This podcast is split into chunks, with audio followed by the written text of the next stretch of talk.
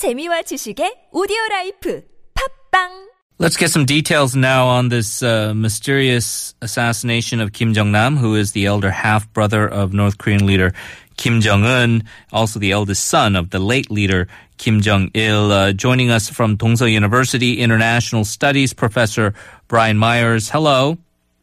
Hello. Always great to have you, uh, Brian. Appreciate it. So, I mean, it, it, it's of course gotten breathless coverage, not just here in Korea, but also uh, uh, abroad. Uh, what do you make of it? Is it is is it a cut and dry case, or do you feel that there are some details here that are a little bit of a head scratcher?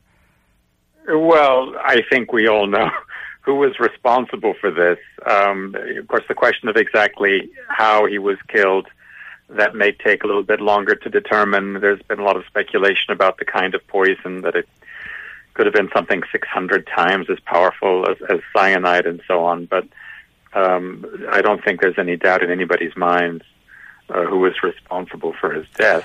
When we talk about the motivation for uh, Kim Jong Un uh, as to why he would want to order the killing of his elder brother, who apparently they have never actually uh, met uh, Right. in their lifetimes, this was, on the one hand, uh, I think. Would you agree with the uh, analysis that uh, Kim Jong Nam didn't necessarily pose any existential threat to the regime?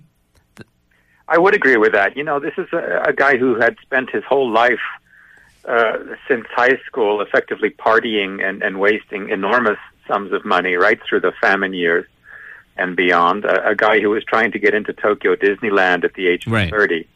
Uh, and I think more importantly, he never showed any real interest in power. And I think that's the real reason uh, Kim Jong Il passed him over. And he wasn't a well-known figure in North Korea that uh, you know the masses were whispering about and perhaps hoping to see return to the country. Uh, uh, many North Koreans are only now uh, learning of his existence from their friends and relatives in China.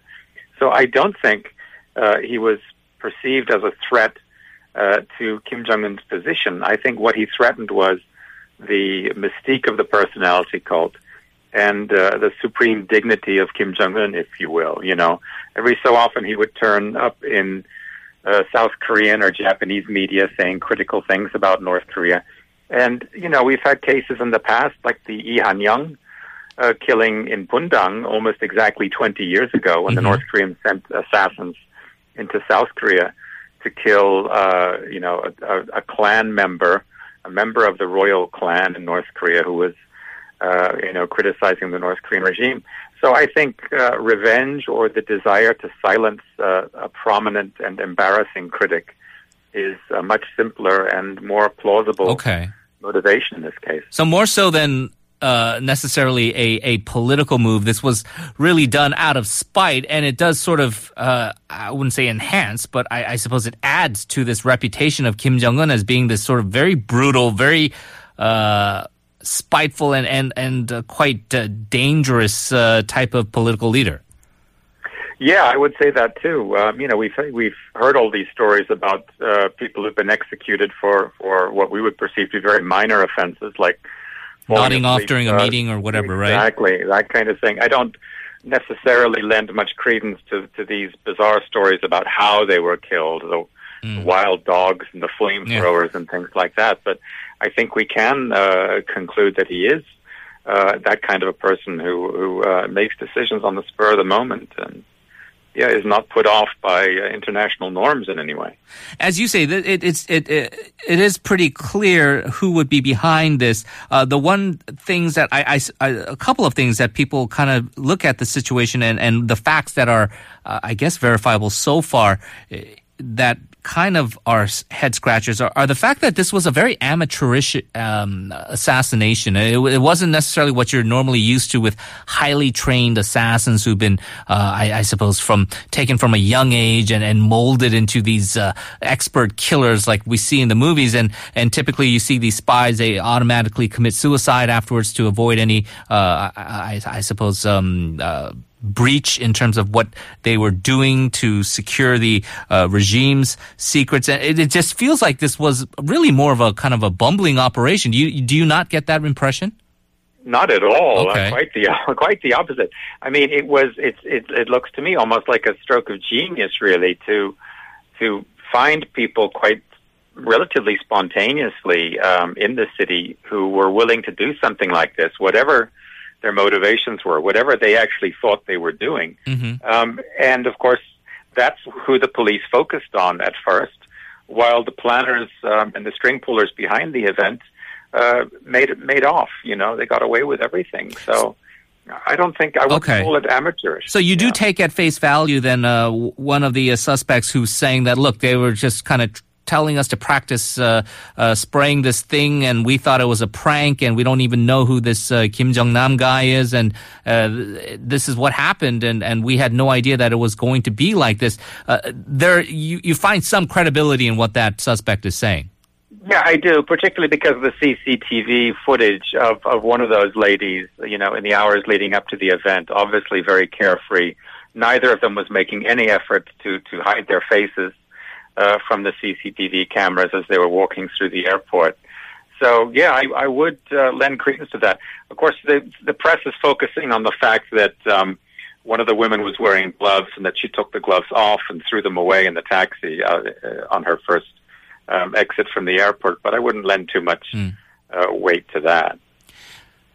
China, uh, we know that they were trying to uh, give some kind of uh, security or protection to Kim Jong Nam. Uh, they they are trying to protect his son. He he is uh, feared to or believed to be also a target of uh, North Korean officials. Do you feel that as far as China's going and and their continued annoyance at North Korea in recent years, that the, this would obviously also be something that wouldn't make them happy?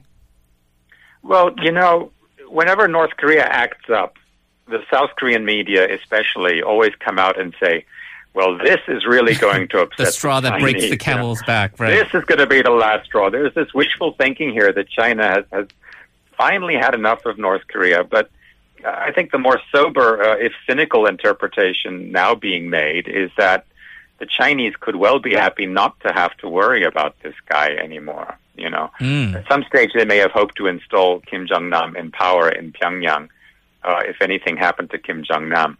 But there must have been some sort of change of heart uh, for them to stop guarding him very closely. You know, in the old days, they used to send bodyguards with him as he traveled around Southeast Right. Asia. So. So you, your your your point is that if China was determined to to protect Kim Jong Nam, uh, they would have done so. He would not have been assassinated. Yeah, if they had been determined to do so, but they they weren't. And you know, uh, when he was killed, he, when he went into the airport, he was just a North Korean in Malaysia. So this was not even a direct challenge or insult uh, to China, which uh, may well be relieved that, that this didn't happen in Macau. Yeah, right. Good point. Where does this all lead now? I mean, we can say it's all kind of coincidental with the uh, recent missile launch, and and we know the ongoing debate over uh, the THAAD battery system here in South Korea. What China's uh, view on all of this is uh, North Korea uh, trying to get the attention of the Trump administration, who uh, I think we can say is distracted with some other things internally right now. Uh, right. the, the what what is their strategy going forward? I mean, everyone keeps saying further provocations. Is that really the mo, the expected thing that will happen? Well, you know, my my usual line, which I always trot out, is that we've got to get away from this um, habit of looking at um, these very linear uh, stations in the North Korean nuclear program as as being uh, very expensive publicity stunts timed to coincide to this or that Mm. event inside or outside the country. This is a con- this is a country that's been uh, pursuing the capability to strike America with long-term nuclear weapons for decades now, um, and I, I think events like this, um, you know, should be seen as, as separate from that. But this assassination does have a bearing on the discussion of the nuclear crisis. Um, because it makes it that little bit harder for people in South Korea or the United States to argue that we need to negotiate with the North Koreans and sign a peace treaty and so on. Um, you know, if we go back to 2013, you had like six months of, of belligerent rhetoric from North Korea. But what really shocked people was the killing of Chang Sung-tek that December. Uh, because the, the logic was, how do you trust somebody who's going to kill his own uncle? Uh, uh, so now the question is, how do you trust somebody who's ready to kill his own half brother? And I think this is why so many people on what I would call the sunshine policy left uh, in South Korea uh, are, are trying not to believe that North Korea could have done this. Mm. You know, you're even getting speculation that, you know, that, that it could have been, uh, you know, a South Korean hit or something like Right. that. Uh, you know, cooked up to make North Korea look responsible. Uh, so, you know, in that sense, I think that this assassination was pretty unwise of Kim Jong Un, especially with the South Koreans trying to figure out who they're going to Mm. vote for, for for president in a few months. You know, North Korea Right. should be trying to project the best possible image over the DMZ, which was something that his father understood in election years that you need to behave a little bit better, and his grandfather understood that. Uh, but Kim Jong Un himself doesn't seem to get that. As always, fascinating points. Uh, Professor Brian Myers, thank you for joining us once again. Have a good weekend. Okay, you too. Thanks.